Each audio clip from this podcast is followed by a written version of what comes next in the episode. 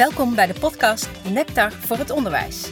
Een podcast waarin ik, Maaike Pollaert, mensen interview die niets met het onderwijs te maken hebben, maar die in hun werk wel skills en vaardigheden hebben ontwikkeld die ook voor de klas interessant zijn.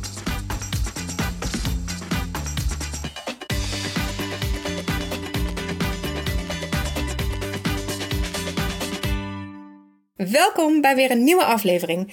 Vandaag spreek ik met Sinan Chan, de documentairemaker. Voor je gaat luisteren is het wellicht fijn om te weten dat in het begin het geluid een beetje slecht is, maar dat wordt heel snel beter. Dus haak niet af, luister en uh, nou ja, luister vooral naar wat Sinan allemaal te vertellen heeft. Daar gaan we dan. Ja, welkom uh, Sinan. Ja. Ja, superleuk dat je mee wilt maken. We gaan het uh, hebben over jouw werk als documentairemaker. Mm Je bent journalist, televisiemaker. Uh, mensen kunnen je weer kennen van uh, Zembla, van Ja. documentaires op tv. Uh, ik heb er een paar gezien. De Arabische Lente, Ja, de Arabische Storm heet die geloof ik. klopt. Bloedbroeders. En je hebt, onlangs is het verraad van Chora uitgezonden. Ja, nou. En je maakt zelf een podcast. Ook, ja, ja, ja. ja, het is een radioprogramma, maar het is dan meteen ook een podcast. Oh, oké. Klopt. ja. Veel mensen kennen jou van Wie is de Mol? Uit 2019. Ja, Ik ben blij mee. Ja. ja, klopt. Daar, dat, eh, die zei in het begin, eh, ze kennen je van de documentaires, maar het grote publiek kent me vooral van de amusementsprogramma's. Dus, ja, precies. Want inmiddels ook nog de verraders, eh, Ja. zeg ik. Ja, en daar heb je Lou Peters ontmoet, klopt. denk ik. Ja, Die heeft ook meegewerkt aan de podcast. nou leuk. Ja, Die is heeft- hartstikke leuk. eh, ja, Een leuke vent. ja, inderdaad. Ehm, ja, de vragen die ik jou eh, ga stellen, die zijn al honderd keer aan je gesteld. Mhm. Dus ik heb natuurlijk even naar je onderzoek naar je gedaan. Ja. Eh, alle vragen zijn al gesteld. Ik ga ze opnieuw stellen. Mhm. in een andere kader of een andere invalshoek. ja. Ik denk namelijk dat jouw werk als eh documentairemaker, je inspanningen, de keuzes die je maakt, te vergelijken zijn met werk van docenten voor klassen die ook een passie voor hun vak hebben Ja. en eh, dat willen overdragen. Dus vanuit eh, die kant wil ik je verhaal nog eens eh, belichten. Ja, daar gaan we dan. Ja. Yes. Ja, je maakt documentaires over zaken die een heel eind hier vandaan gebeuren. Ja. Waar we over lezen in de krant. En dan gaan we door met ons eigen leven. Ja, niet. Ja, je pakt de camera en eh, trekt erop uit. Eh, brengt in beeld wat de lokale mensen hebben meegemaakt in oorlog of in onderdrukking. Waarom? Eh, nou, je zegt het zelf, hè, ver weg. Ik heb meer voor mezelf als doel gesteld wat ver weg is, moet dichtbij komen. Omdat mensen overal, overal op zoek zijn naar dezelfde dingen in het leven. Dus naar geluk in het leven, naar veiligheid, naar een goede toekomst voor de kinderen, naar welvaart, naar welzijn. In, in dat opzicht zijn we overal op elke vierkante kilometer op deze aardbol eigenlijk op zoek naar dezelfde dingen in het leven. Wij hebben het geluk dat wij in een deel leven waar er al een best lang vrede en veiligheid is. Hè. De Tweede Wereldoorlog ligt al eh, ver achter ons. Eh, ver weg lijkt het precies wat je zegt, exotisch en ver van mijn bedshow. En dat is het ook, want je leest er een stukje in de krant over. Je kijkt naar het journaal, daar zit een kortje in van een minuut. En dan gaan we weer terug naar de eh, orde van de dag. Eh, maar dat ver weg is ook dichtbij gekomen, want er is eh, de afgelopen jaar een grote groep vluchtelingen vanuit het Midden-Oosten richting Europa gekomen. En het is dus al dichterbij gekomen geworden.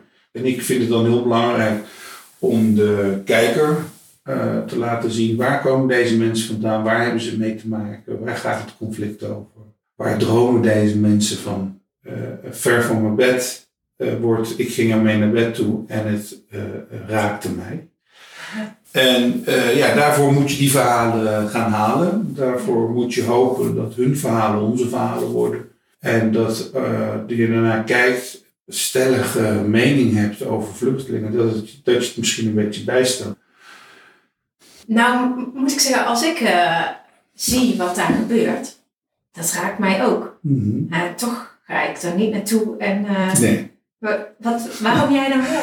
Ja, omdat ik, waarom ik wel, omdat ik vind dat ik die vader moet halen. En dat kan alleen maar daar. En dat brengt uh, risico met zich mee. Die risico's zijn vele malen kleiner dan met je gezin in een oorlogsgebied uh, wonen. Dus het, ik, ik vind het altijd heel erg meevallen. Mensen vinden dat heel erg spannend. Ik ben net terug uit Afghanistan. Ja. ja, het is daar niet veilig om daar 2,5 weken doorheen te reizen. En je loopt dan maar risico's, maar het is het wel waard. Ja, Sinan vertelt me over zijn visie op de gevaarlijke kant van zijn werk. Die heb ik voor de podcast weg moeten knippen, omdat we langer hebben gepraat dan de podcastaflevering kan duren. Dus ik moest schrappen. Maar heel kort samengevat uh, neemt Sinan de risico's voor lief en leeft hij liever met de dag een leven waarin hij waardevol kan zijn dan risicomijdend te zijn. En hoe hij dan waardevol kan zijn, dat komt zo meteen nog ter sprake. Had ik dan ledematen verloren? Of, uh...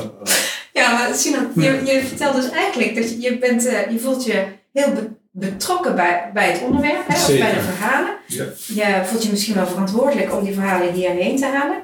En je laat je niet leiden door angst. Nee. Je gaat daar naartoe en je zegt, het is, uh, je loopt minder uh, risico dan de mensen die daar wonen. Ja. Dat is natuurlijk allemaal heel rationeel, want je hebt ook in een, echt in een gevecht gezeten. Ja. Dat is allemaal best spectaculair. Ja. En dan kom je terug en nu heb je een fantastische documentaire gemaakt. En dan wordt hij op dinsdagavond om half elf uitgezonden. Zat je nou niet verschrikkelijk te moeten in de schoenen? Uh, nee, want ik, waar ik dan vooral naar kijk is impact. Ja. En die docu waar je het over hebt, dat is onze missie in Afghanistan. En ik kijk uh, uh, naar de impact. En de impact is dat de Nederlandse staat is aangeklaagd door Lisbeth ah. Zegveld. Ja. En, uh, en al kijken er 50.000 mensen naar. Eh, wat niet zo is, uh, dan denk ik van ja, de, het heeft dus blijkbaar iets teweeg gebracht. Dat, ja. en, uh, dus ik kijk heel erg naar impact. En ja, ik zou liefst ook veel kijkers willen. Dat gebeurt soms. Bijvoorbeeld bij de klas van Elias hebben bijna een miljoen mensen gekeken naar het verhaal van een Syrisch jongetje. Ja. Nee, dus ik, ik, ik zelfs daar probeer ik positief in te blijven door te denken van het, moet iets teweeg brengen. Het moet iets. Maar dat is moeilijk te bereiken om kwart voor elf natuurlijk. Ja. Gaan slapen. Ja. ja, precies. Maar uh, heb je dan van tevoren ook uh, voor een doel bepaald? Nou, voor mij is het doel altijd van uh, het moet iets teweeg brengen. Dus of dat nu verandering is in het denken bij mensen, mensen tot inzicht brengen, mensen informeren op een fatsoenlijke manier, op een toegankelijke manier. Iedereen die naar die docu kijkt, moet er iets van mee kunnen krijgen. Daar, daar let ik heel erg op. Daarom ben ik ook al best wel lang geleden afgestapt van het interview van deskundigen. Ja, oh ja. Waarom laten we de slager in Tunis niet vertellen hoe, hoe hij de afgelopen vijf jaar. Ik denk dat zijn analyse meer waard is dan iemand die van bovenaf met een helikopter view een, een analyse maakt. En die waarschijnlijk ook fantastisch is, daar wil ik allemaal niks aan, aan afdoen. Maar het is toch veel mooier als, als de slager zelf vertelt. Hoe hij het heeft beleefd. Waar hij op had gehoopt. Wat ze hebben gekregen, wat ze niet hebben gekregen. Waar de teleurstelling zit. En ik merkte dat dat, dat, dat werkte, ook bij kijkers. Uh, dat die, die ja, kleine persoonlijke verhalen die het grote verhaal vertellen eigenlijk veel beter aanslaan. En daar kijk je ook langer naar. Dan iemand die een hele technische analyse uh, zit, zit te maken. Ik had me voorgenomen bij de podcast om niet voor te gaan zeggen hoe je de kennis en vaardigheden van anderen kunt vertalen naar onderwijs, maar nu heb ik toch de neiging om dat te doen. De vertaling die ik zou maken vanuit het verhaal van Sinan is dat dat wat je aan het hart gaat en je wil overbrengen aan leerlingen, dat moet je visueel maken. Misschien moet je er dus ook op uit met je camera of microfoon en het verhaal met beelden gaan halen. En dat kan natuurlijk al heel eenvoudig met je telefoon. Je zou bij wijze van spreken al van je fiets kunnen springen en iets uit de natuur of het verkeer of een gebouw, noem maar op, kunnen filmen en daar commentaar bij geven. Terug naar Sinan. Dus, de verhalen zijn de emoties. Ja, dus ja, de impact, uh, veranderen in denken, uh, geïnformeerd worden, uh, dat, dat zijn voor mij echt belangrijke dingen. En als dat gecombineerd kan gaan met mooi tv en een groot bereik, ja, dat is zeg maar voor mij de perfecte documentaire. Als, als dat lukt. Maar eh, impact staat wel op, op nummer één. Dat vind ik wel echt het belangrijkste. Ja. Die, al die docus die ik heb gemaakt, die, die, hebben voor weinig verandering gezorgd voor die mensen die ik daar heb bezorgd. Het is, het is niet dat de conflicten beëindigd zijn, dat het leven van kinderen verbeterd is, uh, dat, dat er geen onrecht meer is. Dat, dat is het allemaal niet. Uh, dus als je kijkt naar de echte impact uiteindelijk voor die mensen is het gewoon nul. Ik heb op een gegeven moment gezegd van nou, elke keer als ik ergens naartoe ga wil ik een footprint achterlaten. Ja. Dus wil ik iets kleins doen voor kinderen. De ene keer is het uh, winterkleren, de andere keer is het een opbouw van een schooltje. Dan is het weer uh, bedden kopen voor een, voor een uh, weeshuis. En dat heb ik nu de afgelopen jaren doorgezet. Uh, dat helpt mij weer dan heel erg in de verwerking van dingen. Ja. Dat ik het idee heb dat als ik ergens kom, daar dus, hoe klein het ook is, een klein beetje verschil kan maken. Ja. In, in... Sinan heeft een stichting opgericht voor dit doel. Shemsroemi.nl heet het. En met het geld dat hij via die stichting verzamelt, kan hij de hulp die hij ter plaatse wil bieden bekostigen. In kleine projecten met vrijwilligers die echt goed begrijpen wat er nodig is en wat daar speelt. Shemsroemi.nl dus. Het is niet grootschalig, het is klein, kleinschalig. Het hoeft ook geen grote stichting te worden met heel veel geld. Dus als mensen dit horen en ze denken geweldig, ik wil geld storten, dan liever niet 50k in één keer? nee, ze mogen 50k in één keer storten. Maar wij gaan het in, hele kleine bedragen besteden. Ze mogen storten wat ze willen. Ook dingen, ook bedragen met zes nullen. Ja, oh, nou, dan wie weet. ja. Wat, wat ik nog wel leuk vind om, uh, uh, even los van het uh, maatschappelijke geëngageerde, zeg maar, de keuzes die je maakt. Ja. De vorm die je kiest, zeg maar. Laat je die aansluiten op, ja, ongetwijfeld, bij je doelen. welke keuzes heb je te maken? Nou ja, je, je maakt constant, constant keuzes in het leven, maar ook bij het maken van documentaire. Dus dan gaat het vooral eigenlijk om welk verhaal wil ik vertellen, wat is de vertelling en, en, en welke elementen horen, horen daarbij. Uh, dat, dat scripten we, maar wat meestal gebeurt is uh, dat als je in zo, op zo'n plek aankomt, bijvoorbeeld nu uh, laatst in, in Afghanistan, dan kun je het script min of meer een beetje weggooien. Ja. En dus dan begint het plan eigenlijk opnieuw. Um, nu is het uh, de tweeluik die ik nu maak, die ik maak op dit moment, is met Floortje Dessing samen. En dat gaat over 20 jaar 9-11. Dus het thema is helder. Dus daar, daar zit geen verandering. Dat is, als je die mensen interviewt, de keuzes die je maakt, het gaat wel over 9-11.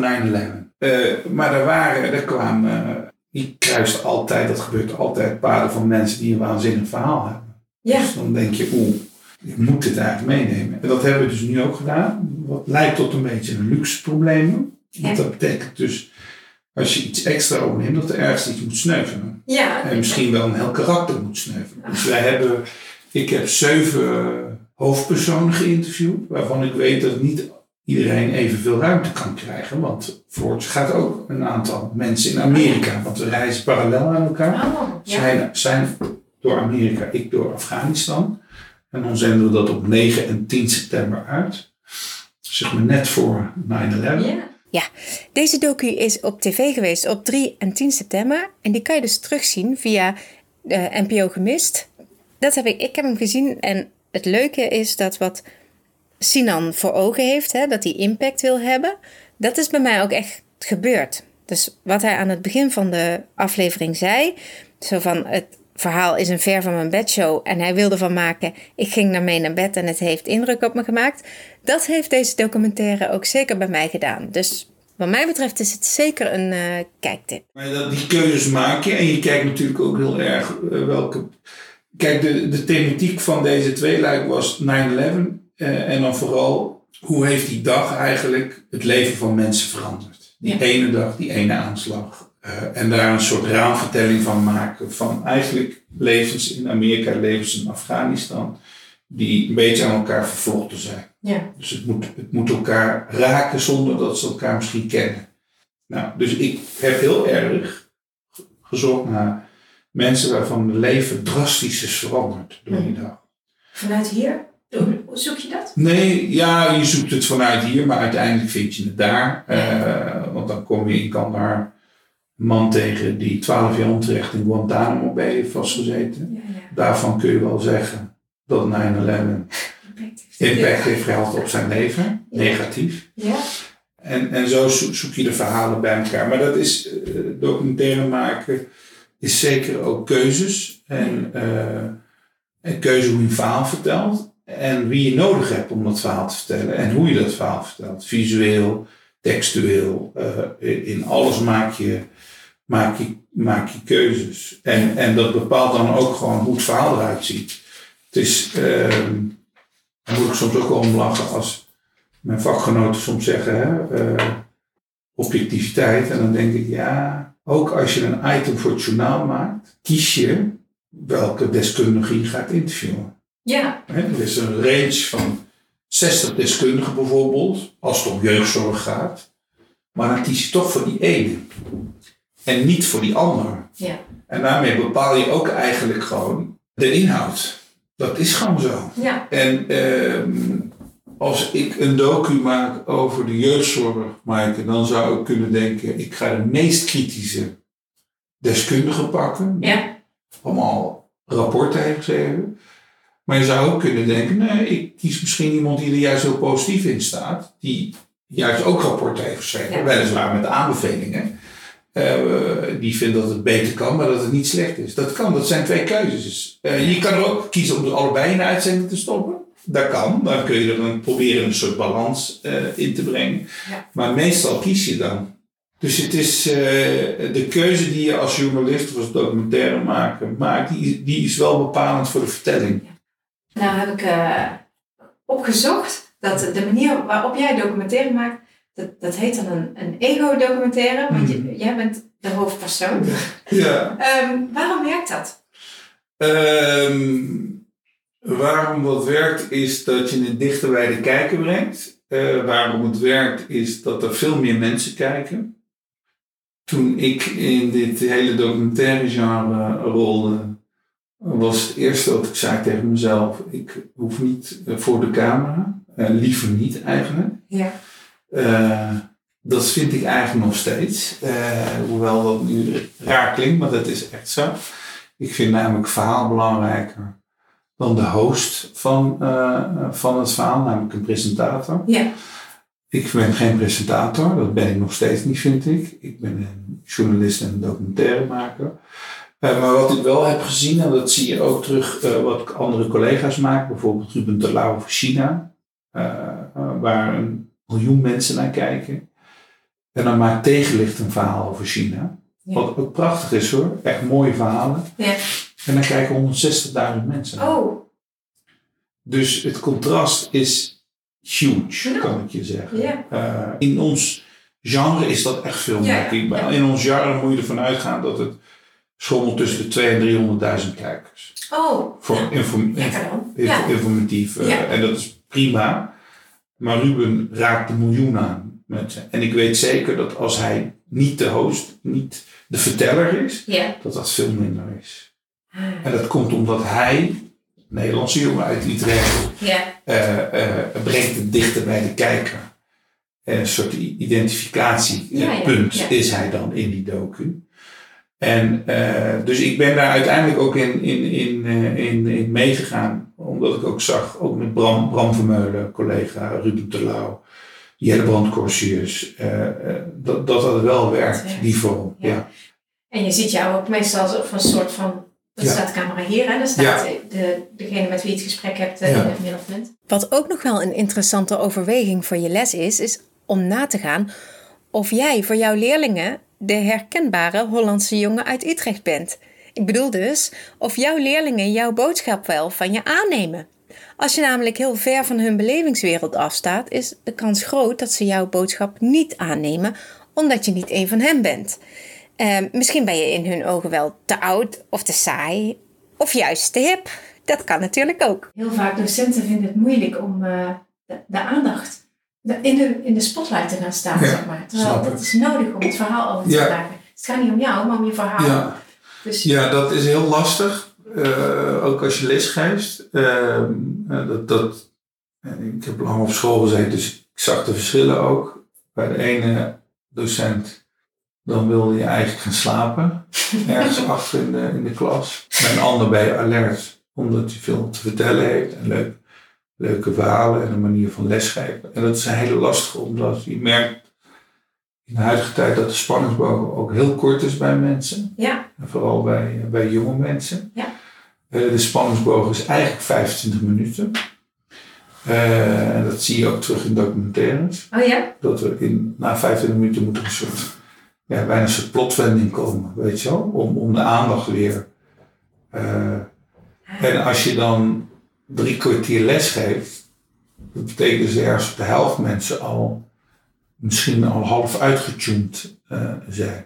Ja. Nou, en binnen die 25 minuten heb je al heel veel wisselingen ja, Ja, ja. En, en het is natuurlijk ook, denk ik, dat als je 45 minuten info pompt in mensen, ja. dat, dat los van studenten, ik denk dat ik dat ook niet trek. Nee. Als de informatiedichtheid te groot is. Ja. En, en wat helpt is dan. Uh, wat eigenlijk helpt is compacter eigenlijk te vertellen. Ja. En, en, en misschien ook verhalender. Dus, en dat lukt niet overal. Ik bedoel, als je wiskunde geeft, wat, wat, wat moet je nou vertellen over formules? Maar bij geschiedenis lukt dat natuurlijk wel. Ja. Maar kun je ook uh, leuke verhalen vertellen, uh, opmerkelijke anekdotes of gekkigheden. Ja, ik heb bijvoorbeeld op een basisschool gezeten, de Driemaster in de Bottendaal. Waar mensen met zoveel passie les gaven, dat mijn hele leven heb, neem ik dat mee eigenlijk gewoon. Dat dat een soort basis was. Die docenten daar deden dat met zoveel liefde en, en, uh, en passie. En ik heb altijd in mijn hoofd uh, gezet, alles wat je zo op die manier doet, wordt goed. Ook als je niet goed kan koken en je doet het met ontzettend veel overgave en liefde en je probeert in ieder geval. Ik denk dat het dan toch ergens naar smaakt. In ieder Ja. geval smaakt het naar liefde. Ja, ja, ja. En met zorg gemaakt, ook al, al kun je niet koken. En dat is met onderwijs ook. Ik vind onderwijs echt het al, een van de belangrijkste dingen in het leven. Laten we zeggen onderwijs en gezondheidszorg. Hè? Mhm. Eh, en, en natuurlijk de basisdingen, dak onder je hoofd en eten en drinken. Maar als we dat dan even, die basis hebben. Onderwijs is heel belangrijk. Onderwijs is belangrijk in, in, in hoe je als mens ontwikkelt, hoe je vormt. eh, eh, hoe het verder in het leven met je gaat. En, en wat je meeneemt ook. En dat is een hele belangrijke taak ook voor docenten. Dat je speelt een rol in de vorming van mensen Mhm. in de vorming van mensen van de toekomst. Het zullen misschien straks mensen zijn die het land gaan leiden of eh, in de wetenschap eh, komen of misschien in de criminaliteit eh, hoog opklimmen. Het, zou, het zou maar kunnen. Ja. Zou best willen weten wat die docent van Ridwan Taghi nou Oh. dacht. Snap je? Toen, hij- toen hij in zijn klas zat en dacht van het komt goed met hem Oh, of het ja. komt niet goed. Oh ja, wil die zich even melden? Want dat willen we weten. En, ja. eh, en een nieuw gein, hè.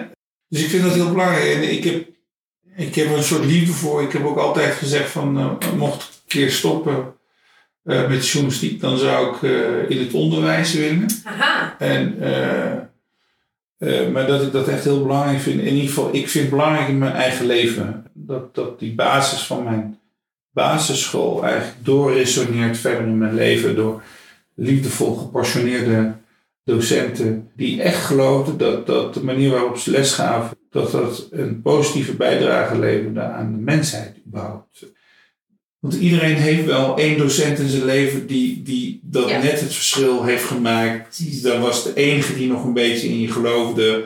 Of je een, een, een duwtje heeft Ja. gegeven. En die heeft iedereen heeft die. die heeft, iedereen heeft wel één iemand op, bijvoorbeeld op de middelbare school waarvan je zegt van nou dat, die heeft het verschil gemaakt. Dan heb ik een, eh, een vraag, echt een totaal andere vraag.